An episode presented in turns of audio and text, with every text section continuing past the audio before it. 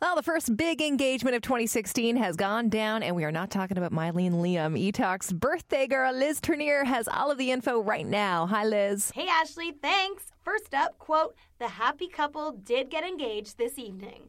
Mariah Carey's publicist goes on the record about the pop superstar's relationship with Australian billionaire James Packer.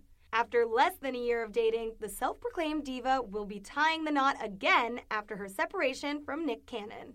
And get this The Rock is 35 carats and valued at $7.5 million.